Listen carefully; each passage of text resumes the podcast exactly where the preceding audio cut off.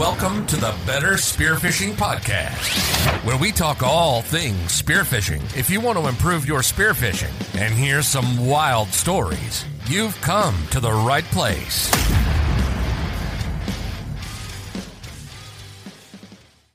Hey guys, welcome to episode three of the Better Spearfishing Podcast. Glad to have you here.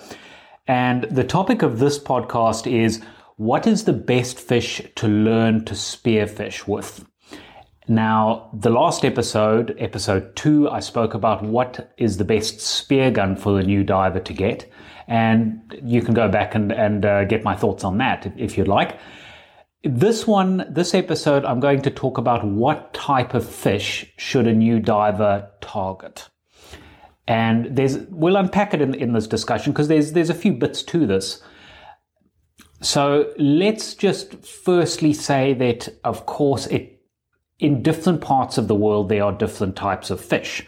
So if you are living in England, there are fish that are specific or common in your area, which will be very different or maybe very different to if you were living in the tropics somewhere. If you were living in Indonesia or Northern Australia, they're going to be different types of fish and um, different conditions. So there's no, I can't give you one answer and say that's the fish you should go for. That's going to make help you learn. It's because it depends where you live. But what I can do in this in this episode is explain what kind of diving you should be focusing on and the sorts of fish that um, that you'll be able to get, and I can give some examples. So, all right, let's um, let's jump straight into it. So, again, let's unpack the question. So, the best fish for the beginner spear fisherman. So, a beginner diver.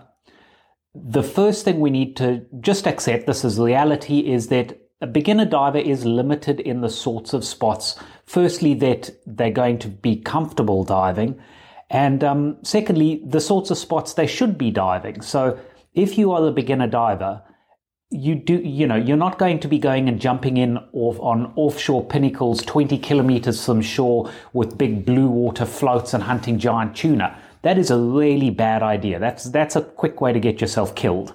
So you're not going to do that. As a beginner diver, what and again, I'll just speak from what I've seen people do and, and what has worked and, and really helped them on their journey to, to, to learn this great sport. Beginner diver, you are probably going to start by diving from the shore. That's just the reality. Most um, guys getting into this, if they don't have a boat or they, they might not have a lot of lot of mates in the sport yet, um, or know a lot of people in it. If you don't, you're probably going to be diving from the shore. If you're diving from a boat, look, with this the same. Um, you know, I'm going to make this very similar recommendations, but okay, that that's just the first thing because that seems to be common for most guys starting out. So you're going to be diving from the shore now.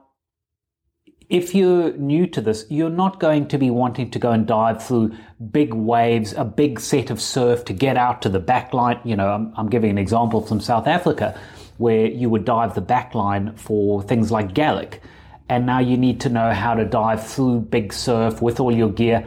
Again, as a beginner, you don't want to do that. That it's it's actually fairly hard work, and um, you know there's just too many things that can go wrong if you you know especially when you're learning. So you're not going to want to do that.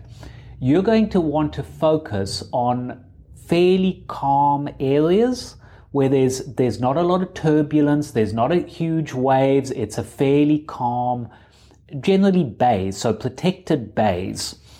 And I'll do another episode on how to find these sort of spots. So, of course, you can talk to other people, but you can actually find all this information yourself.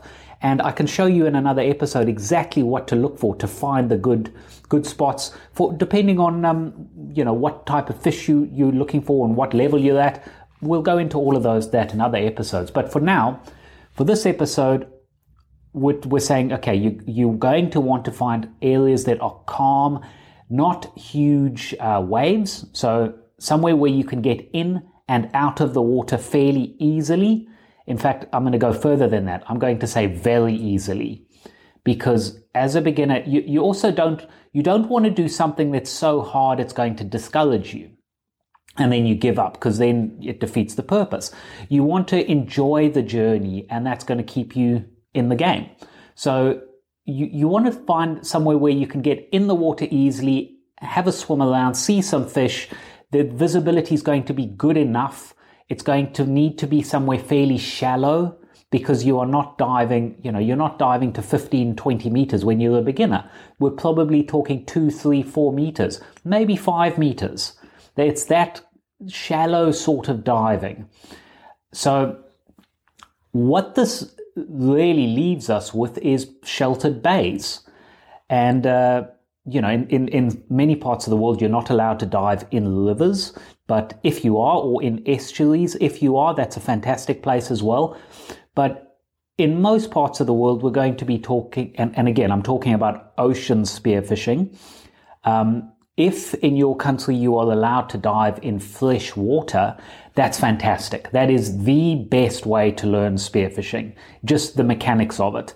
Um, it's not, well, I, I, don't think it's particularly interesting compared to the ocean. Um, and, but this is how I, I learned in um, in fresh water because you can if you can dive in lakes, they're calm, there's no waves. Um, it's it's quite easy spearfishing, and, and you, you get to learn how it all works. But anyway, assuming that you can only dive in the ocean, um, because that most or many countries they do not allow you to spearfish in fresh water. So let's say in the ocean. So you're going to be limited to calm and sheltered bays, and of course, now it needs to be somewhere where you're allowed to spearfish. Um, but calm and sheltered bays, let, let's just think of the ecology of those areas. So a bay, it's normally going to be sandy or maybe a pebbly bottom. And it, you obviously, you, if it's just sand, there's not going to be a lot of fish there. You know, what, what are they, what's there for them to eat or to hide behind? So there needs to be some structure. There needs to be a little bit of leaf or weed um, and the, the good thing here is you can find spots. There's plenty of spots like this in you know around the world. Just about any country you can think of, there will be some sheltered bays that have you know that are shallow. They've got maybe a sandy or a pebbly bottom. There's not a lot of water movement. You know, there's no big currents. There's no big waves. Um, and there's a little bit of weed and uh, you know maybe a few rocks or a little bit of um, uh, reef and those are the sort of spots you want to start on. So the good thing with like a sheltered bay like this is if you're not getting a huge amount of water movement through there, it generally means that the water will be a little bit cleaner. So the water obviously gets churned up the more it's moving around and, and churning up sand and, and stuff off the bottom. That, of course, there's many other reasons for visibility, which um, we'll talk about in other podcasts. But as a general rule, if it's a if it, if the water's fairly stable in an area, it's not moving around a lot, it's going to be a little bit cleaner. And that's great. That's what you want. As a beginner, you don't want to be bumping into things underwater. You want to be able to see at least, I would say, three meters minimum. If you can get four, four meter plus visibility, that is brilliant for the beginner spear fisherman, especially if you, we, we, you can find spots where it's only somewhere between one and say five meters deep. And there's sand, some pebbles, uh, you know, a bit of weed, some rocks. That's those are the spots you want to start in. Now, okay, I've already discussed in, in the, the previous episode, you're going to be using a fairly short gun, somewhere between the 75 and 1 meter length, just a, just a plain aluminium barrel um, tube or pipe gun which is this is the standard, this is the average spear gun, um, and a little float, and probably 10 meters or, of, um, of line between them. So that's perfect for these sort of spots, it, and it doesn't need to be expensive gear. It's very simple. Um, you're probably not going to be swimming very far either. So you're not going to be doing a long swim, you know, 500 meters to a to a reef. You want to be able to get in off the side, you know, swim 20, 30 meters and there's, there's a bit of weed and you start seeing a few little fish. That's perfect. So, in that kind of spot, let's just think about what kind of fish live in that kind of environment. Well, because it's an environment where there's not a lot of movement, there's not huge amounts of water coming through, that means there's not going to be huge amounts of fish. There's going to be some, but the spots, you know, when you watch National Geographic or you, you watch these amazing videos on YouTube of guys and there's fish everywhere, those are normally spots where there's a lot of water movement, enough to support all those fish because the, the, um, a lot of the fish will be feeding out of things floating past in the water. So they're doing that, and then that attracts the bigger fish that eat them, and that attracts even bigger fish. So that, that's sort of the start of the food chain is, is the movement of water. And that also influences how much growth there can be, how much, um, you know, plant growth, or all of these sort of things. It, it largely boils down to movement of water. Um, now, if we if you're in a place where there's kelp and there's a lot of weed, just in a shallow bay, you know that that's growing from sunlight. It's a, it's a plant, so that you're golden. Then, if you know if you're in England or um, you know, one of the Nordic countries, somewhere a bit cooler where you have um, algae and or kelp, bull kelp. The the shallow areas with that, that's perfect. That's where you need to start. If you're in a more tropical area that doesn't have kelp, that's fine. You you probably can find um, pebbly areas, or th- there might be areas with a bit of rock, and, and, there'll be algae growing on that rock, which will attract the um, the herbivorous fish. So okay, these shallow spots. Let's let's go back to this that you're not going to get massive numbers of fish in them, but if they are fairly flat bottoms, what you are going to get is you should get flat fish. So, in I'll give the example in Australia, there are fish called flatheads, um, and in Africa they're called crocodile fish. Um, the same type of fish actually occurs in many different parts of the world. In um, in the UK, you get a lot of flatfish such as plaice or flounder. Um, and the, these are fish that they basically sit on the sand or, or on the pebble and they, they're very flat. They're like a dinner plate dropped on the on the sand, and um, they just sort of twitch the the side. They um, they've got fins going around the side. They sort of half burrow themselves in, or or they at least flick up a bit of sand so it covers them, and they just sit and wait for things to come past them. Tiny little fish, and then they grab them. Now these are fantastic fish to learn to spearfish on because it teaches you a few things. Firstly, they're not moving. So you need to really get your eye into looking for the shape in the sand and saying, okay, that, I recognize that shape. That's a plaice hiding in the sand. Okay. And you can go and get it. They're also great because they're not moving around. They just sit there. So you have time to see it and work out, okay, how am I going to get in? Okay, is that really what I think? Oh, it is. It, it's one of those. Okay, cool. Is it big enough? You know, is that going to be, you know, over the side, the bag limit, whatever it might be in your area? If you've got a friend, you can call them over and point and you can, you know, you can actually look at where they are and, okay, are they next to this bit of weed? You know, you can actually learn a huge amount about that fish's ecology just because it's sitting there and you've got time. And also now, once you start getting your eye in to start seeing these sorts of things. So it's going to take a while. You're going to swim around and you're going to think there's nothing here, there's nothing here, and then eventually you start seeing them. And what it's it's um it's like that old uh, story that if you're about to buy a type of car and you don't know, um, you know, you decide you want a red, I don't know, Toyota Yaris. And you've never really noticed them. And suddenly, once you've seen one and that's what you want, suddenly you start noticing them. And it's exactly the same with this. It's, it's because it's, somehow it's in your subconscious mind and now your mind it, you know it just starts picking them up and you start to notice them more. So that's this is one of the great things about um, starting on these fish is that it's it's also quite a constant thing. They generally the flatfish hidden in sand generally they it's the same shape more or less every single time. Um, so it, it's a great thing for pattern recognition. Okay so um, not every area is going to have these, but I would say most will. Um, the the amount of these types of fish vary depending on where you are in your country or in the world. Um, and I'll give an example. So um, I was recently living in Brisbane, and I didn't see very many flatfish where I was diving, and that's because I was diving on sort of reefs um, offshore from my boat. But if I'd been diving in the Tweed River, which is um, you're allowed to dive in it, it's a it's a big river. um, sort of between uh, Queensland and New South Wales. It, it, sort of forms the border. If you, in there, you get you get a lot of um, flathead, and you get um, uh, you get flatfish in there, and you actually get really big flathead in there, um, huge things, um, and it's a fantastic place for beginner divers to learn to dive. The the biggest problem there is really the number of boats and, and boat traffic.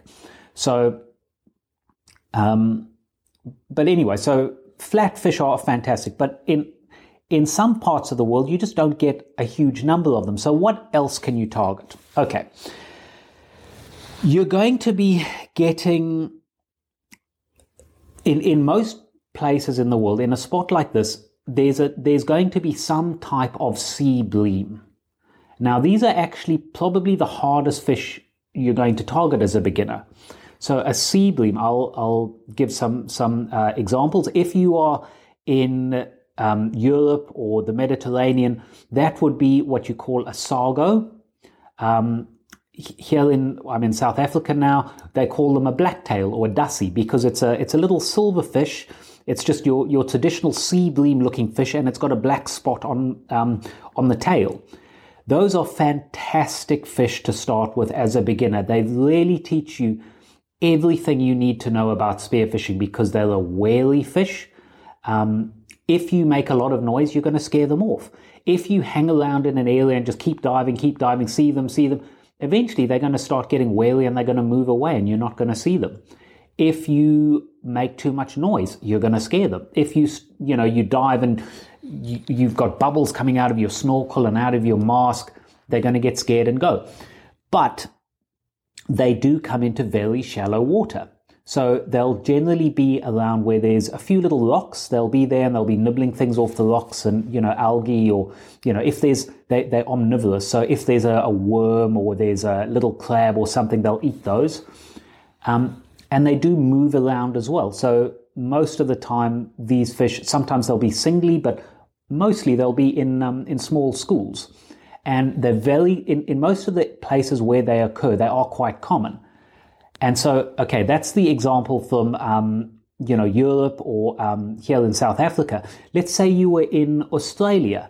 Well, the, the equivalent fish to a sargo in Australia is a tarwhine and or a yellowfin bream or um, uh, there, there's a couple of other ones as well, but that small sort of sea bream type shape, and they, they can get to a pretty good size they get up to, you know, maybe close to two kilos at the upper limit. But if you get one that's anywhere near a kilo, you've done really, really well. And that's a great size fish as a beginner. A kilo fish is enough to take home, bake, and feed, you know, three or four people and sit around and share the story. And it's a fantastic sort of fish to target.